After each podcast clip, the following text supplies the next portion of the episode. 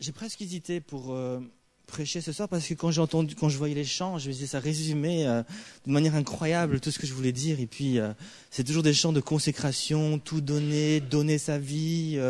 et puis, c'est vraiment, vraiment le cœur du message ce soir. Et puis, et puis voilà, je vais juste me laisser conduire, mais je pense qu'il faudra à la fin reprendre un chant ou deux et puis vraiment mettre ça en pratique. Je pense qu'ils l'ont déjà mis en pratique durant la louange, mais je pense que Dieu veut vraiment ce soir nous interpeller.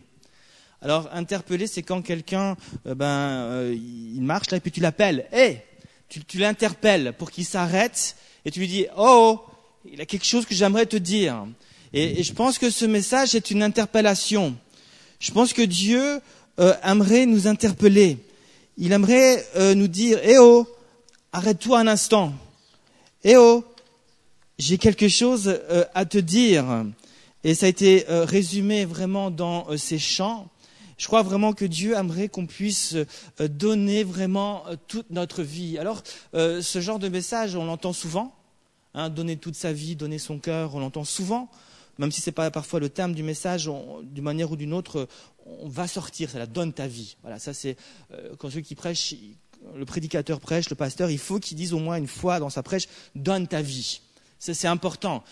parce que donner sa vie, ce n'est pas aussi quelque chose de facile on donne sa vie, puis au bout de deux, trois jours, voilà qu'on la donne déjà plus. Il faut donc la redonner. Et puis on repart pendant un jour ou deux, peut-être, et puis de nouveau on tombe, et puis on, sent qu'on doit encore la redonner. Et puis ainsi de suite, et puis ainsi de suite. Et à chaque fois, donc, c'est bon d'entendre ce message, d'entendre cet encouragement, donne ta vie. Et c'est vrai, il faut que tu la donnes encore. Et s'il faut que tu la donnes cent fois, donne-la cent fois. Mais j'espère qu'un jour tu vas comme te stabiliser, mais euh, donne ta vie, donne ton cœur. Et si ce n'est pas encore fait vraiment à 100%, je voudrais encore te donner l'occasion de donner toute ta vie à Dieu. Je vous invite sans plus tarder à ouvrir avec moi, si vous avez vos Bibles, dans le premier livre de Samuel. C'est un message extrêmement simple, je pense. Des fois, j'aime bien faire des messages simples. Mais je suis sûr que tout le monde va pouvoir retirer quelque chose de ce message. 1 Samuel, chapitre chapitre 8. Je veux juste lire avec vous les neuf premiers versets. 1 Samuel. chapitre 8. Lorsque Samuel devint vieux, le prophète Samuel devint vieux, il établit ses fils juges sur Israël. Le nom de son fils aîné était Joël, et le nom du second Abia. Ils étaient juges à Beersheba. Les fils de Samuel ne marchèrent pas sur ses traces. Ils avaient un penchant pour le profit, recevaient des présents et portaient atteinte au droit. Tous les anciens d'Israël se rassemblèrent et vinrent auprès de Samuel à. Ils lui dirent, voici que tu es vieux et que tes fils ne marchent pas sur tes traces. Maintenant établis sur nous pour nous juger un roi comme en ont toutes les nations.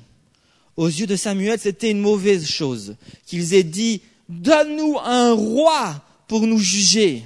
Donne-nous un roi pour nous juger. Et Samuel pria l'Éternel. L'Éternel dit à Samuel, écoute la voix du peuple dans tout ce qu'il te dira, car ce n'est pas toi qu'il rejette, c'est moi qu'il rejette, pour que je ne règne plus sur eux, pour que je ne règne plus sur eux. Ils agissent à ton égard comme ils ont toujours agi, depuis que je les ai fait monter d'Égypte jusqu'à aujourd'hui, ils m'ont abandonné pour rendre un culte à d'autres dieux. Et enfin le verset 9. Maintenant donc écoute leur voix, mais avertis-les solennellement et fais-leur connaître les droits du roi qui régnera sur eux. Voilà. Alors, ce passage qui euh, nous parle un peu de, de ce peuple qui vient et qui réclame euh, euh, un roi, il est un peu particulier ce passage parce que euh, l'appel du roi Saül est un peu particulier parce que non seulement qui est d'abord le roi euh, Saül? C'est donc, comme j'ai dit, le roi Saül, c'est le tout premier roi, c'est ça qui est important à retenir. C'est le tout premier euh, roi en Israël. C'est le tout premier homme à régner en tant que roi sur Israël. Et ce qui est particulier dans la vie de, de Saül, c'est que, euh, premièrement, comme je viens de le dire, c'est le tout premier homme à régner sur Israël, Mais ce qui est aussi particulier un peu dans la vie de Saül, c'est que euh, son appel n'est pas, euh, comment pourrais-je dire, initié, n'a pas été initié, n'a pas été profondément désiré par Dieu. Son appel, à l'origine, n'est pas un appel qui vient de Dieu. Dieu après va, l'appeler, va le choisir, mais au départ, à l'origine, ce sont des hommes qui l'ont voulu. Ce sont des hommes qui ont désiré. Ce sont des hommes qui se sont, rassemblés autour du prophète Samuel et qui ont dit, nous voulons un roi. Et, Dieu dit, ok, laisse-les faire. Mais ça, ça, ça c'est particulier. L'appel du roi Saül est, est le fruit vraiment au départ de la volonté des hommes. Lorsque tu crois en Jésus, la Bible nous dit que nous devenons un enfant de Dieu. Vous êtes des enfants de Dieu, oui ou non? La Bible nous dit que nous devenons des enfants de Dieu. Et l'évangile de Jean, chapitre 1, versets 12 et 13, nous dit que nous sommes devenus des enfants de Dieu, non pas par la volonté des hommes, mais par la volonté de Dieu. C'est le plan de Dieu, c'est la volonté de Dieu que tu sois sauvé. C'est pas un homme qui l'a voulu ou, qui a pu même te sauver, c'est Dieu qui t'a sauvé. C'est Dieu qui t'a délivré. Et ce plan-là, il est valable pour encore tes copains, tes copines à l'école qui ne connaissent pas encore Jésus. Dieu veut les sauver. Comme il t'a sauvé, comme il nous a sauvés. Maintenant, le roi Saül, il est devenu roi. Mais à l'origine, Dieu n'a pas forcément voulu qu'il soit roi, n'a pas forcément voulu qu'un homme règne sur Israël. Et la question que nous allons nous poser ce soir, qui est aussi le titre de mon message, est qui règne sur ta vie? Quel roi règne sur ta vie. Par qui es-tu dirigé? Par qui es-tu influencé? Par qui es-tu influencé dans tes pensées, dans ta manière de t'habiller, dans certains de tes comportements, dans ta manière, oui, de parler? Qui dirige ta vie? Certaines personnes sont dirigées par la crainte, la peur. La crainte les paralyse. La, crainte vient dicter des fois leur attitude. D'autres euh, sont intimidés, euh, enfin sont, dirigés par toutes sortes de choses, des images qu'ils ont peut-être vues, des expériences qu'ils ont vécues quand ils étaient enfants et qui, vient, qui, qui, ont communiqué quelque chose dans leur vie qui vient les paralyser et qui font qu'aujourd'hui peut-être ils sont euh, un peu mal, mal quelque part au fond de leur cœur. Qui dirige ta vie? Qui règne ta vie? Qui a un droit sur ta vie? C'est la question que je te pose, que je me pose, que nous nous posons ensemble. Comment s'appelle le roi, l'autorité, la puissance, l'idée peut-être, la philosophie? Comment s'appelle cette chose-là qui peut-être au fond de ton cœur, quelque part, euh, t'influence? Et te conduit là où tu vas c'est la question qu'on se pose ce soir. Qui dirige euh, euh, ta vie?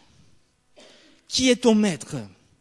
Alors, peut-être que tu te dis, mais Michel, tu n'as rien compris.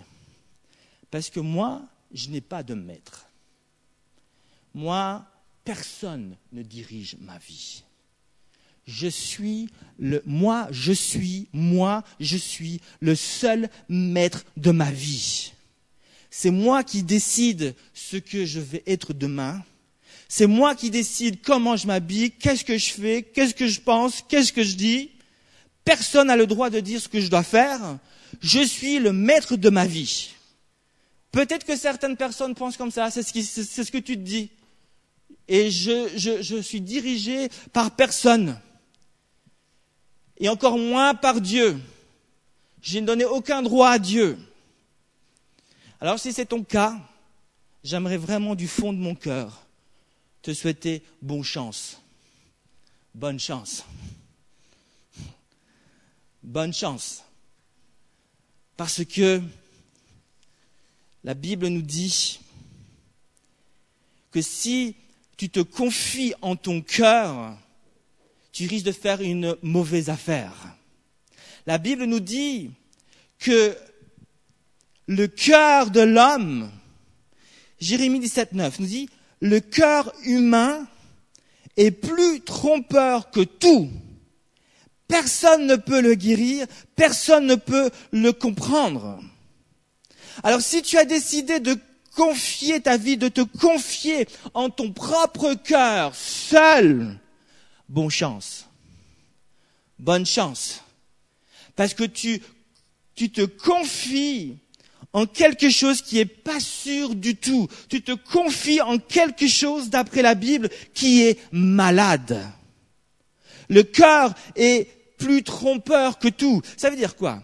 Ça veut dire que lorsque tu te confies en ton cœur seul, ben, ton cœur va au début peut-être t'inspirer des bonnes choses. Tu vas peut-être rêver à des choses, tu vas t'engager à des choses, tu vas, tu vas ressentir des choses, tu vas y aller, tu vas écouter ton cœur, tu vas aller par-ci, tu vas aller par là. Mais parce que ton cœur est trompeur, alors que tu vas avoir l'impression enfin d'avoir le bonheur, de goûter enfin au bonheur, de goûter enfin à la paix, j'ai suivi mon cœur, j'ai maintenant la paix. Tu, tu, tu suis ton cœur, c'est comme ça qu'il faut faire. C'est mon cœur m'en dit que mon cœur me dit que si je veux la paix, il faut que j'aille dans cette direction-là. Et alors que tu suis ton cœur, tu écoutes bien sûr pas Dieu, tu, tu avances, tu marches. Au moment où tu vas enfin saisir, tu dis enfin j'ai la paix du cœur, enfin j'ai ce dont j'ai besoin, enfin j'ai le vrai bonheur. Parce que ton cœur est trompeur. Il va te tromper. Il va te tromper. Il va te tromper. au moment où tu vas, tu vas, tu vas, tu ça y est, je l'ai. Il va te tromper et tu vas tomber. Et tu risques même de te faire mal. Et c'est comme ça que tu vas redémarrer et tu vas tomber et tomber parce que ton cœur va te faire tomber à chaque fois. Ne te confie pas en ton cœur. Confie-toi en Jésus. Oui, c'est le roc, c'est quelque chose de solide. Ésaïe 40, versets 30 et 31 nous dit ceci les adolescents se fatiguent et se lassent, et les jeunes hommes chancellent. Mais ceux qui se confient en Dieu renouvellent leur force. Ils prennent le vol comme les aigles, ils courent et ne se fatiguent pas, et se lassent pas, pardon. Ils marchent et ne se fatiguent pas. Si tu te confies en Dieu, tu fais une bonne affaire. Si tu te confies en ton cœur, tu fais une mauvaise affaire.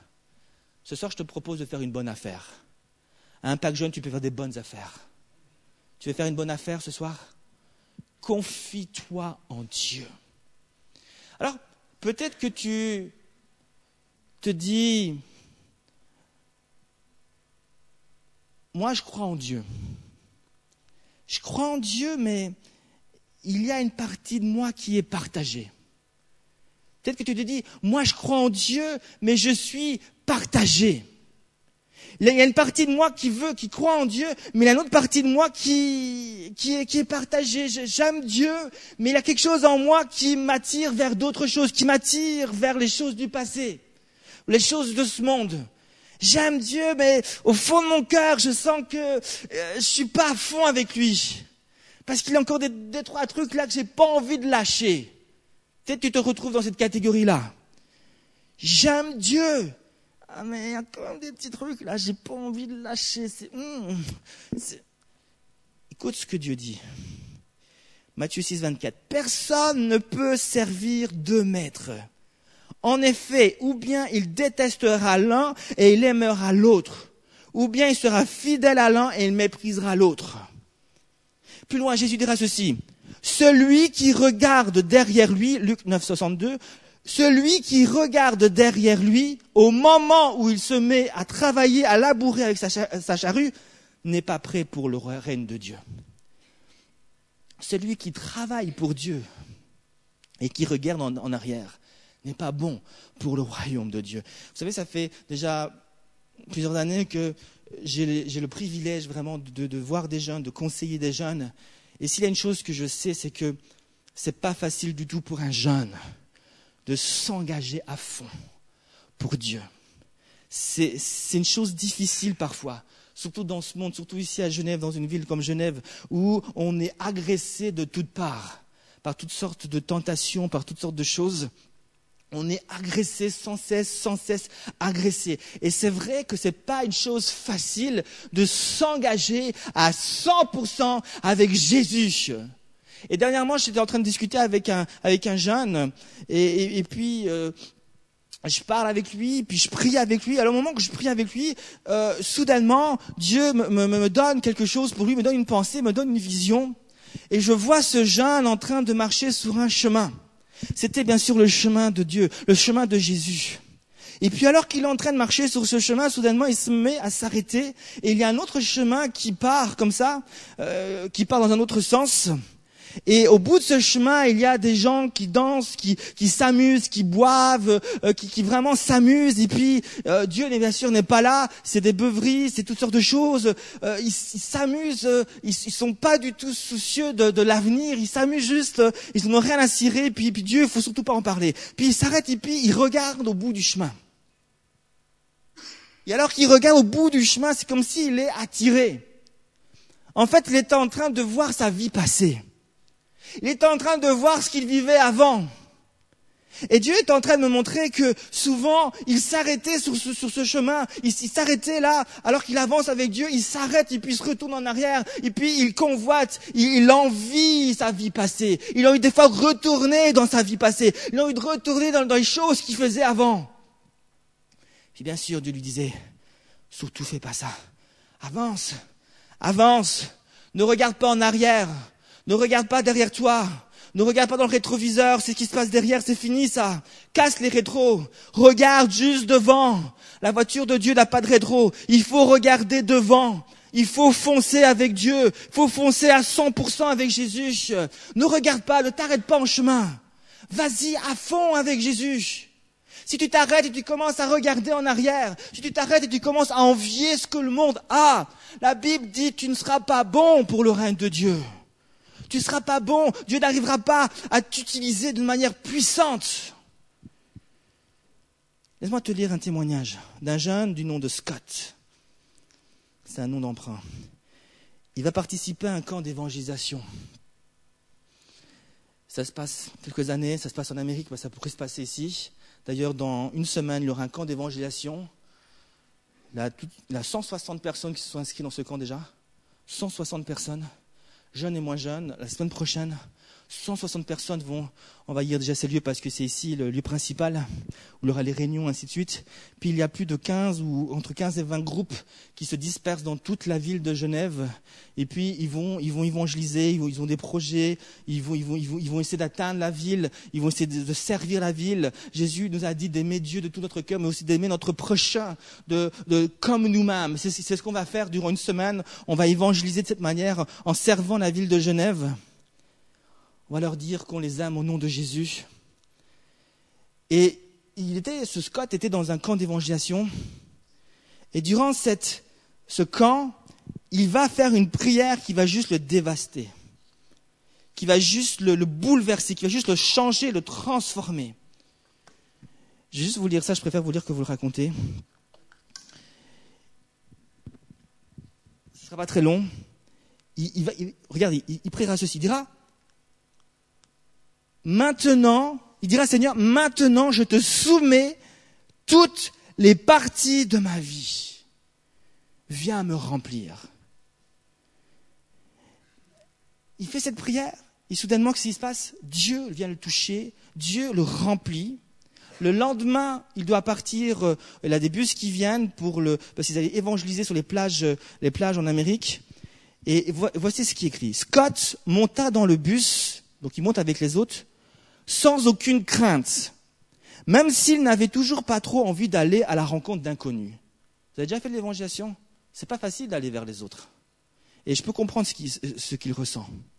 Mais il sentait maintenant que son expérience de la nuit passée l'aiderait sur la plage. Son compagnon Jim, un étudiant de l'université euh, de la Caroline du Nord, était craintif.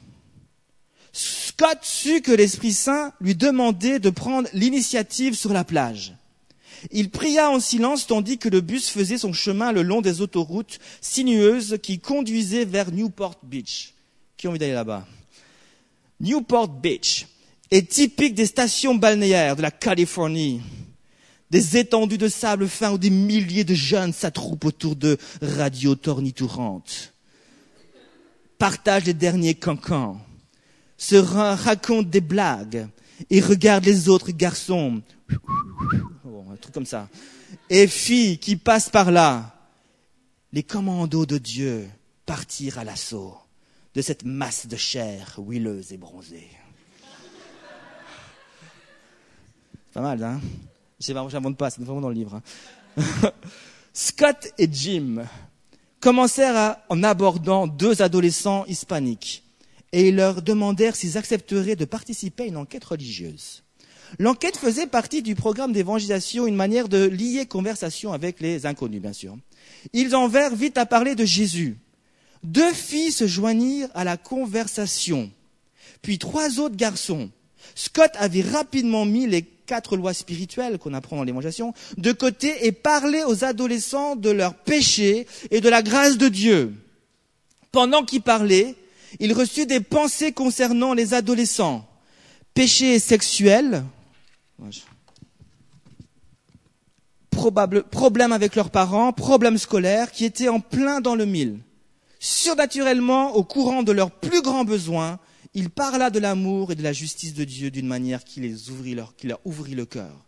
Jim restait là, abasourdi. Au bout de trente minutes, plusieurs des adolescents pleuraient, tombaient à genoux là sur la plage, se repentaient de leurs péchés et se tournaient vers Jésus.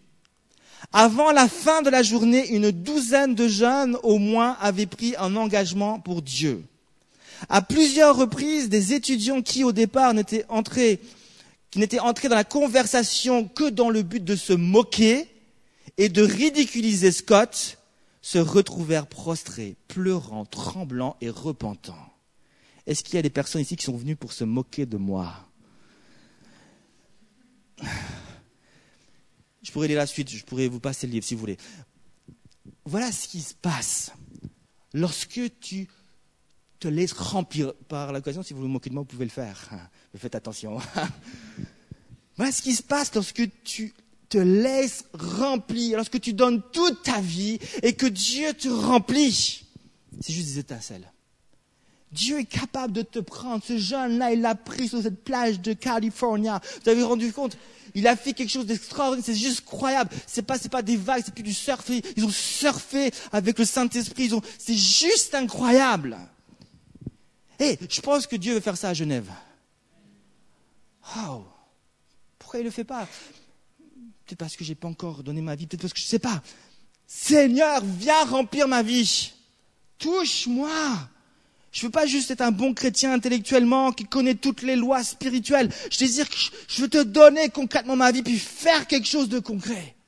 Je pense que Service Pack, ça a moyen de faire quelque chose de concret. Mais je pense qu'on n'a pas besoin de juste ça pour faire quelque chose de concret. Je pense que notre groupe de jeunes est capable de faire quelque chose de concret.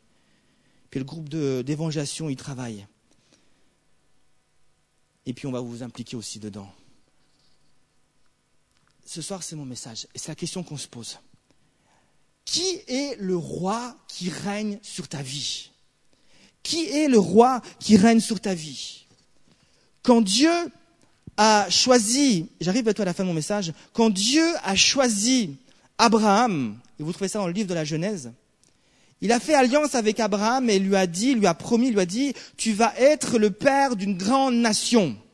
Abraham signifie père d'une multitude. Tu vas être le père d'une grande nation. Et il va lui promettre un tas de choses. Mais lorsque Dieu va faire alliance avec Abraham et qu'il va lui promettre qu'il va être une père d'une grande nation, le père d'Israël, jamais, mais jamais dans la pensée de Dieu, Dieu avait pensé qu'un autre roi que lui serait, euh, régnerait sur Israël. Jamais. Dans sa pensée, c'est lui et lui seul qui devait être le roi et qui allait régner sur Israël. Maintenant, qu'est-ce qui nous est dit dans notre histoire? Il nous est dit que les chefs d'Israël vont se rassembler autour du prophète Samuel et ils vont dire, nous voulons un homme qui règne sur nous. Nous voulons un homme pour roi. Nous voulons que ce soit un homme qui règne sur nous. Et puis Dieu va dire, écoute, donne-leur ce qu'ils veulent, parce qu'ils m'ont rejeté. Nous voulons un, un homme qui règne. À qui, à qui demandes-tu de venir régner sur ta vie? À qui, à qui donnes-tu le droit? Parce que le roi avait un droit. Celui qui règne sur ta vie a un droit.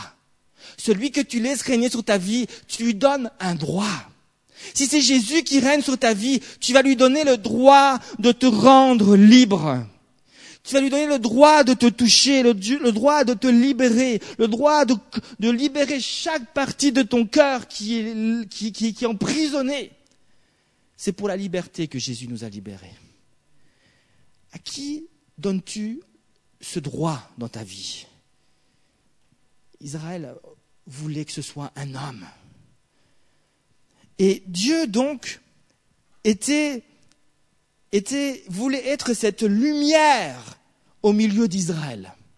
Il voulait être cette lumière qui les éclaire, cette lumière qui les guide. Imagine que tu te retrouves dans un noir complet. Moi, ça m'est déjà arrivé de me trouver dans un noir complet.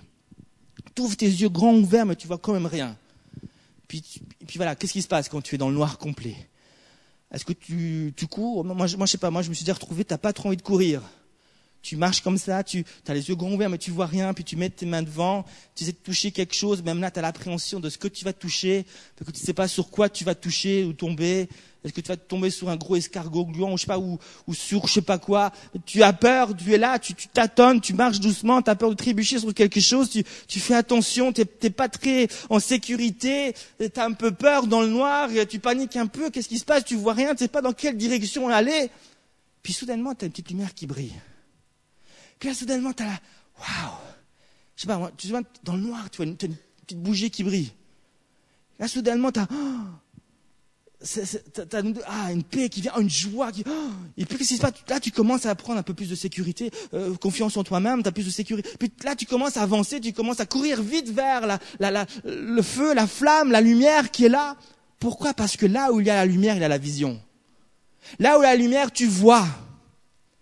La Bible nous dit, je vous lire ce psaume, le psaume 36, 9. Car auprès de toi est la source de la vie. Par ta lumière, nous voyons la lumière. Job 29, 3. Je pense que c'était un verset d'un des, des, des programmes. Quand sa lampe brillait sur ma tête et que sa lumière me guidait dans les ténèbres. La Bible nous dit que Dieu veut être cette lumière qui nous guide dans les ténèbres. Dieu veut être cette lumière qui brille dans ta vie. Maintenant, écoute ce que Jésus a dit. Jésus a dit ceci dans Jean 8, 12. Moi, je suis la lumière du monde. Celui qui me suit ne marchera pas dans les ténèbres, mais il aura la lumière de la vie. Jésus dit, si tu le suis, si tu acceptes de faire de Jésus ton roi, celui qui règne dans ta vie, il va être cette lumière qui va t'éclairer et tu seras plus jamais seul. Il va te conduire, il va te donner la paix, il y aura une sécurité qui va venir, il va te montrer le chemin à suivre, il va te montrer à quoi tu es destiné, il va te montrer à quoi il t'a appelé. Et, cette lumière va, va, va juste te montrer le chemin par où il faut y aller et tu n'auras pas peur. Jésus veut être cette lumière dans ta vie. Il veut régner dans ta vie. Il veut cette, cette lumière. Oh, Jésus vient briller sur nous. Nous voyons maintenant, et je termine par cette pensée, que Dieu va permettre, alors que ce n'est pas dans la volonté première de Dieu qu'un roi règne sur Israël, nous voyons que Dieu va tout de même permettre que ce roi règne sur Israël. Alors, est-ce que c'est possible que Dieu accepte une prière qui ne lui fait pas plaisir? Alors, de manière générale, non. Jacques 4.3 nous dit ceci. Regardez dans la Bible. La Bible nous dit, vous demandez et vous ne recevez pas parce que vous demandez mal dans le but de satisfaire vos passions. Donc quand vous demandez quelque chose qui n'est pas dans la volonté de Dieu, Dieu ne va pas vous le donner. Et juste entre parenthèses, ce roi Saül, c'est un homme. Mais pour nous, il représente plus que cela. Pour nous, il représente la chair. Le peuple, en réalité, ne voulait plus marcher avec Dieu et inspiré par Dieu et, selon Dieu, mais ils voulaient marcher par la chair. C'est quoi la chair? La chair, c'est cette, cette partie de toi, si je peux définir ça comme ça, c'est cette partie de ton cœur qui n'écoute pas Dieu, qui ne veut pas écouter Dieu, qui ne se soumet pas à Dieu, qui n'obéit pas à Dieu et qui s'éloigne de Dieu. Ça, c'est la chair cette partie de toi qui n'aime pas trop entendre parler de Dieu. Donc là, je te parle, et si tu m'écoutes avec par la chair, bah, tu n'aimes pas trop ce que je dis, puis tu en as marre, ça, ça t'énerve presque même ce que je dis. Ça, c'est la chair. Puis il y a un côté charnel parfois en nous, puis il y a parfois un côté spirituel. Le côté spirituel, c'est ce côté qui aime entendre la parole de Dieu. Tu es là, tu es heureux, tu es content, tu dis, oh Michel, il est merveilleux. Tu es, voilà. Ça, c'est ton côté spirituel. Ton côté charnel, tu as juste envie de me tuer, tu as juste envie de me, voilà, quand est-ce qu'il n'a pas fini, ce gars, il m'énerve? Voilà. Ça, c'est ton côté charnel. Le côté spirituel, tu es content, tu souris, tu es, oh, c'est génial, la parole de Dieu, elle est trop forte, trop puissante. Et là, en général, tu dis, alléluia. Il n'a que trois personnes spirituelles. spirituel charnel. Et en vérité, le peuple voulait marcher. La Bible non, nous dit que la chair et l'esprit ont tous les deux des désirs. Mais ces désirs sont opposés. Afin que tu ne fasses pas ce que tu veux. Donc la chair a des désirs, elle a ce côté en toi qui n'aime pas Dieu, qui n'écoute pas Dieu, et tu as des désirs. Mais le Saint-Esprit aussi a des désirs. Mais ils sont opposés pour que tu ne fasses pas ce que tu veux, pour que tu n'obéisses pas à ce côté charnel, mais que tu puisses écouter ce que Dieu veut. Laisse-moi te dire quelque chose. Il ne suffit pas d'être spirituel pour pouvoir euh, écouter Dieu. Si tu veux pouvoir être plus fort sur la chair, il va falloir que ton côté spirituel soit rempli et ravagé par le Saint-Esprit. Il va falloir que tu sois pas seulement spirituel, mais rempli du Saint-Esprit, rempli de la puissance de Dieu.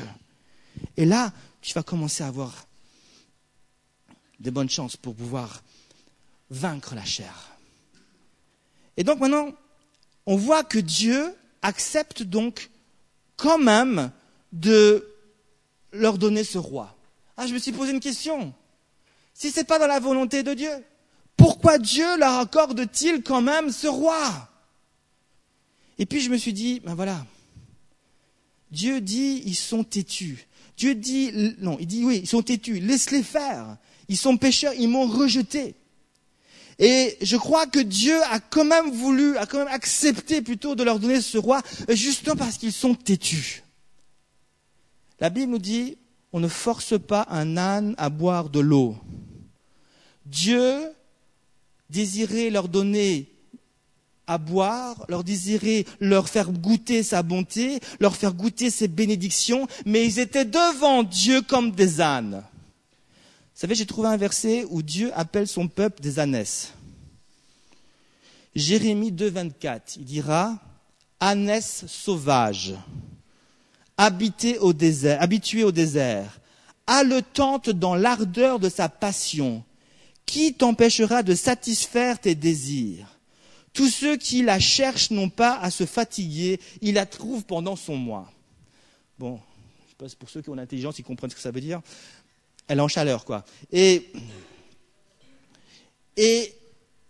parfois, on est comme des ânes. On est comme des ânes quand un âne ne veut pas bouger, quand un âne, ne veut pas avancer, tu veux lui donner à boire, mais il veut pas. Tu peux le frapper, tu peux lui donner des coups de tu peux le fouetter, il n'a pas avancé. Le lion peut venir et le manger, s'il veut pas avancer, il n'avancera pas. Et parfois, on est comme des ânes. Dieu veut nous bénir, Dieu veut nous faire boire euh, sa, présence, mais on dit non, on veut pas. Dieu veut nous donner sa lumière, on dit non, je suis bien dans les ténèbres. Dieu veut nous, veut, nous éclairer et dire, je veux te faire voir. Non, je suis tellement bien aveugle. Et parfois on est comme ça. Je, viens, j'ai des cadeaux, mais j'ai pas besoin de cadeaux, je préfère avoir mes vêtements tout troués. Mais viens mais, mais, viens Puis Dieu veut juste nous bénir. Mais non, je veux pas, je, préfère rester là. On est comme des ânes. I en.